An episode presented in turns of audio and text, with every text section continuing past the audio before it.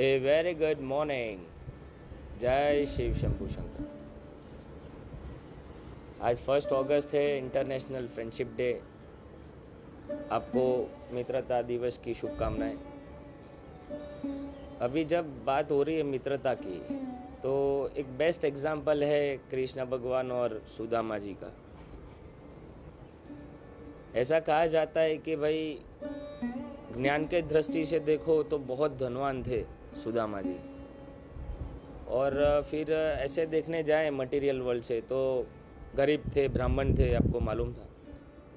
पर वो गरीब क्यों हो गए आपको मालूम है? ये फ्रेंडशिप का सबसे उच्चन उदाहरण है।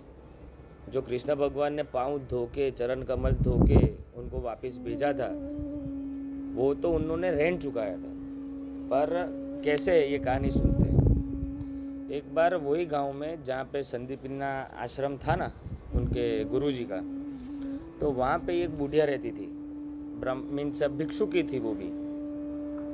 तो दर दर भिक्षा मांगती थी। सात आठ दिन हो गए पर कुछ भिक्षा नहीं मिली एक दिन, सात एक वीक से। तो फिर एक बार मिले, उसको चने मिले। तो उसने क्या किया कि रात को थोड़े चने खाए और थोड़े रहने दिए कि बोले सुबह ठाकुर जी को भोग लगा लूँगी। तो उसने क्या किया कि उसने लाल पोटली में उसने चने को डाल दिया कि बोले सुबह मैं कर दूँगी। तो रात को चोर आए। तो चोर आए ना तो उसको कुछ मिला नहीं वो भिक्षुक के घर पे से।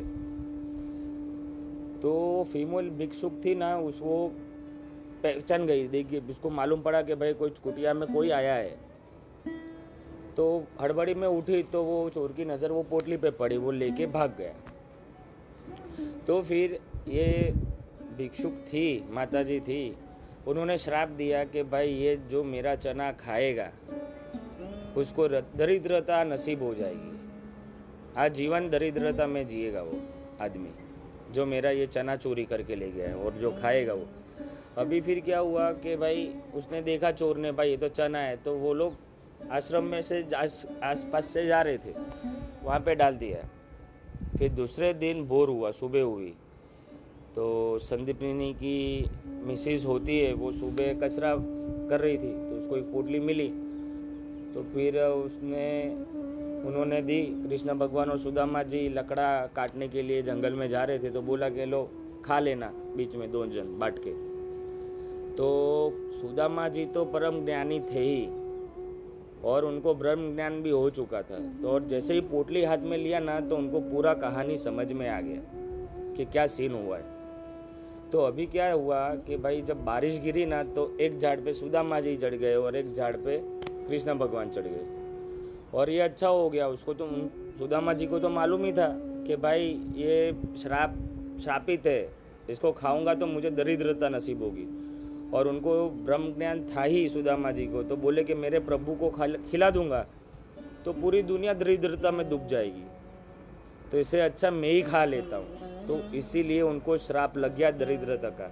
और जब दूसरी बार कृष्ण भगवान के पास मदद मांगने गए तो कृष्ण भगवान ने उनका ऋण चुकवा दिया। ये होती है फ्रेंडशिप पूरी दुनिया को दरिद्र से बचा लिया, उनके प्रभु को बचा लिया। Happy friendship day to you जय शिव शंभू।